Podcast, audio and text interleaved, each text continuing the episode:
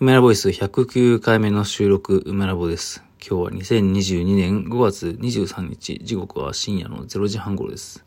定期的にお休みを挟んでしまうんですがね、昨日もちょっと、えー、配信をお休みしてしまいました。まあ、眠る時間の挑戦失敗したというか、なんか用があると、いつもよりちょっと早く起きるから、まあ、そのために早く寝る結果、夜、収録をするのをなんか見逃すみたいな、なんかそういうね、あの、決まりっていうか、なんか流れがあるんで、まあ、気をつけていきたいなと思いつつも、まああんまり気にしすぎない程度にやっていこうかなという感じもありつつ、なんかあの、今日はあのデレステっていうね、あのアイドルマスターシンデレラガールズスターライトステージという、まあ、ゲームがありますが、なんかそれをみんなでやる会というか、それをやってる人同士のこう、まあ、ゆるい、まあ、会がありまして、まあ、ご飯食べたり、お菓子食べたり、そのデレスのね、MVP を見ながらとか、なんかそういう、まあ、会があって、それをやって、てっていうなんか、まあ、その前にちょっとこういう、なんか早く起きたりとか、早くたってね、あの、そんなに一般的に早い時間ではないんですが、まあ結構ね、昼夜逆転っていう感じになってるので、まあもっとね、早い時間に起きないとって感じですね。で、なんかね、インスタグラムの方で、なんずかさんの方から、香港バーゼルの、まあ、作品というか、まあ、展示のね、あの、情報が、こう、公開されたので、なんか自分もそれに合わせて、作品出しますみたいな、まあ告知ってほどでもないですけどね。香港、まあ、わざわざ行ける人、なかなか、まあ自分も含めてですけど、なかなか難易度は高いですが、なんかその告知をするときに作品の画像を、まあ出す予定の作品をそのまま、まあ上げるというのもちょっと告知としてちょっと味気ないかなと思いつつ、作品、まあ、複数出すんですよ。85ぐらいの作品を2つ出すんですけど、えっ、ー、と、25日からですかね、5月の。それの画像同士をちょっとこう合わせて、なんか二つで1つじゃないですけど、なんか二つ作った作品の両方を合わせて1つの画像にするみたいなことを、まあたまに僕はやったりするんですけど、なんかそういう、なんか告知用になんかリミックスするように、なんかフォトショップでいろいろ組み合わせていたら、なんかね、それ自体が別の作品みたいになっていくわけですよね。で、それをしていたら、どんどんこうなんか、まあ時間が経っていって、そして結果的にこう、まだ告知ができてないみたいな感じで、まあ本末転倒なんですが、ま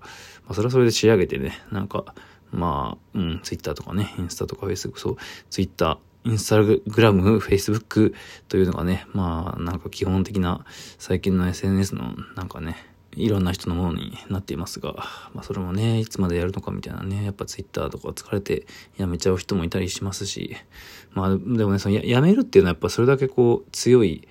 まあ出来事というか感情の動きというかね、まあいろんなことをうんざりしたりとか、まああると思うんですが、うん、自分はなんかそこまで入り込まないようにいい意味で思い入れがこう強すぎない程度にやっていきたいっていう、なんか防衛本能っていうのが常にありますね。まあそれはやってる最初の方からっていう感じですけど、まあいわゆる炎上っていうのをね、自分は何度か経験してるので、それによって、まあ何度かっていうか、基本的には2011年のね、なんかあれですけど、それでやっぱりこう、まあ悩まなんか悩んだこともなきにしりあらずなんですけど、まあ、それで気づいたというか、なんか考えたのは、まあ、めちゃくちゃ当たり前のことですけど、現実の方が、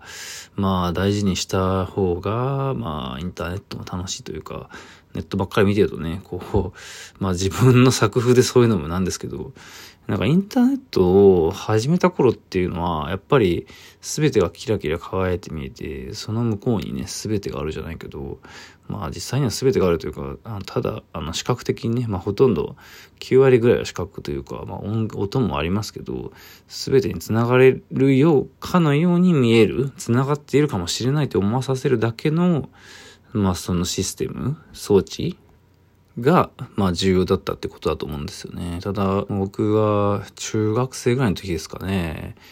マッキントッシュのパソコンを親に買ってもらったんですよね。で、まあそれがインターネットにつながっていたんだけど、どうだったっけな。Windows のパソコンだったかな初めてインターネットにつながったのはちょっと今明確に思い出せないですけど、それで、ファイナルファンタジー7のゲームの攻略サイトとか、攻略サイトってほどでもないのかな？なんか掲示板を見ていたんですかね。その掲示板の、えー、まあ、スレッドですね。今で言うタイトルのスレッドで、なんか非常に小難しいことを、まあ、話してる人たちがいっぱいいて、で、まあ、それ自体が僕にとって衝撃だったんですよね。なんかゲームに対してこんなに真面目に小難しく話す人たちがいるんだという。で、その時の、まあ、情報弱者っぷりは僕、もう今の日じゃないぐらいすごかったので、まあ中学、中学生なんでね、それは仕方ないんですけど、スレッドを、内容をどうやって読むかがわかんなかったんですよ。まあなんかどっか別のとこをクリックしたりすればいいと思うんですけど、その、連なっているスレッドのタイトルだけで、あの、楽しんでいたんですよね。その中に何が書かれてるかとかまでたどり着けずに。でもそれでも、この自分の、まあ自分は当時ファイナルファンタジー7にかなりハマっていたというか、まあ普通に一般的なレベルで楽しんでいたので、それについて、こんなに自分以外の人が、まあ、こんなに難しく、なんか深そうな単語をなんか使って話しているっていう、それだけでもなんか気分が高揚していたんですよね。で、まあ、スレッドがいっぱいあって、なんかジェノバのなんか精神構造がどうのこうのに対する分析がどうのこうのとか、そういうのを見てるだけで楽しくて、まあ、つまり、えー、繋がっているかもしれないという、それだけで楽しかったんですね。で、まあ、それこそ、黒荘こと黒崎壮くんがね、昔、ボイスメモで、な、何回目だったかわかんないですけど、オフ会をしていた話とかありましたけど、えー、だから彼がまだ若い時に、あのー、まあ、オフ会、いわゆるこう、インターネットで出会った人たち同士で、まあ、現実の回線がオフの状態で、まあ、会うっていう、まあ、会ですね。それに行った時は、まあ、クロスは、若くて、まあ子供だったけど、他の人はみんな大人だったと。まあ大人ってのはつまり30歳以上ですね。まあ30歳付近なんてね、今の僕からしたらちょっと、あの、年下ですけど、まあでも10代の30、40の人って本当に大人に見えるというか、まあ20代ですらね、大人に見えますし、なんかそういうインターネットをきっかけにして実際に人間と会うっていうのは、あの、当時の中学生の僕にとっては全然想像もできないことで、非常にハードルが高かったたんですね。てか、まあ本当にあの思いつきもしなかったというか、そもそも本当に情弱だったから、メールアドレスを取得するというのが分かんなかったんですよ。その、やりとりとかいろいろこう、ね、掲示板とかでね、まあ匿名でやっていて、で、なんか、こう、具体的な話というか、なんかいろいろ進ん、そのやりとりが進んだ時にメールアドレスがあった方がやりとりがしやすいよねってふうなった時にメールアドレスの作り方がわからないと。で、なんかいろいろして丁寧に教えてくれるんですよ。こういうふうにしたらできるよみたいな。でも、全然それがうまくできなくて、なんか、すいません、メールアドレス作れませんでしたみたいな感じで。まあそこでなんかやりとりはなーなーで終わってしまうわけですよね。だからそこでもうちょっと自分が情報をこうなんか、ちゃんと、まあ一般的な知識レベルで理解して、メールアドレスを作って、まあ大人とやり取りをしていれば、まあいわゆるオフ会みたいなところでこう、インターネットで出会う、出会った人と実際に出会うっていうことが、まあもっと昔の、まあ子供の時からできていたのかもしれないんですけど、まあそれができなかったんですよね。で、まあもうちょっとね、後になって、大人になってから、いや、大人になる前ぐらいかな。それこそ、武蔵野美術大学に、えー、合格した後になんかそのむさびのね、えー、メールアドレスができたりしてましたし、そんぐらいの時から、あ、なんかこういう風にやればいいんだっていうのはなんとなく、まあ、分かっていたような、でも本当そのレベルなんですよね。で、まあ、浪人していた時とかも、まあ、それは、逆に確かインターネットは封印していたんだったっけな。まあ、とにかく、インターネットでのいろんな思い出とかを話す人たちが、まあ、高校とか、そういう子供の時から親しんでいた、そういうオフ会とかっていうものに対して結構自分は、まあなんか、コンプレックスとまではいかないですけど、まあそういうところが、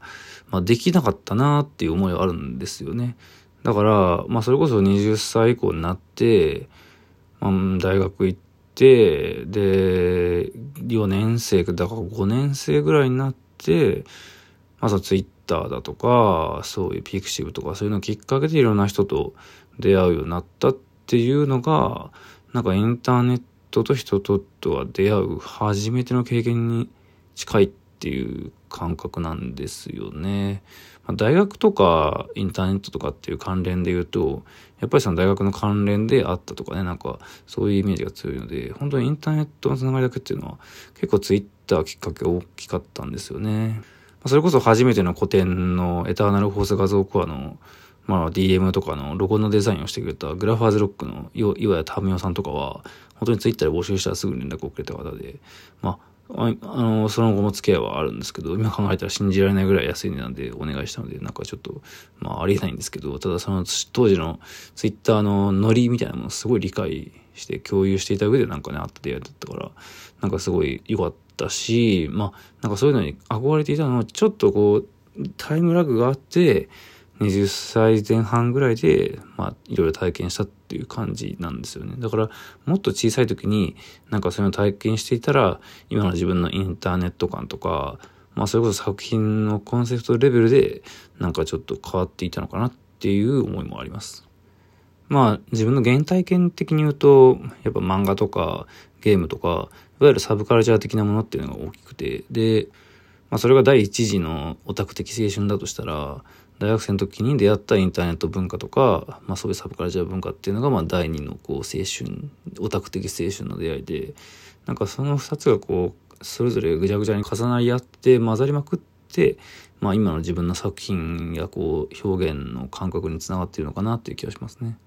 まあそれはもうちょっと素朴ななんか原体験的な作品感ですけど、まあ、それをアートたらしめるためのパッケージング能力というか、まあ、どのようにプレゼンスしていくのかみたいなところは、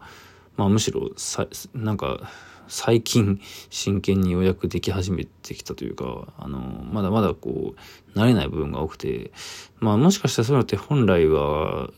美大とかでちゃんと勉強することなのかもしれないんですけどあんまり僕が知る限りではそれがしっかりとまあ学校で教えられてるってことっていうのは少ないのかなって気もするしまあ自分も未だにそれがちゃんと学べているのかっていうのはなんかまあまだまだこうわからないところが多くてまあその批評とかね評論とかも含めてうんまあとか思ったりもしています。まあ、今日はインターネットのなんか出会いみたいな話になりましたね。なんかオフ会とかはしたことないみたいな。なんでそのような流れになったかちょっとまあ覚えてませんが、はい。まあ今日はこんな感じです。ありがとうございました。メラボイス、メラボでした。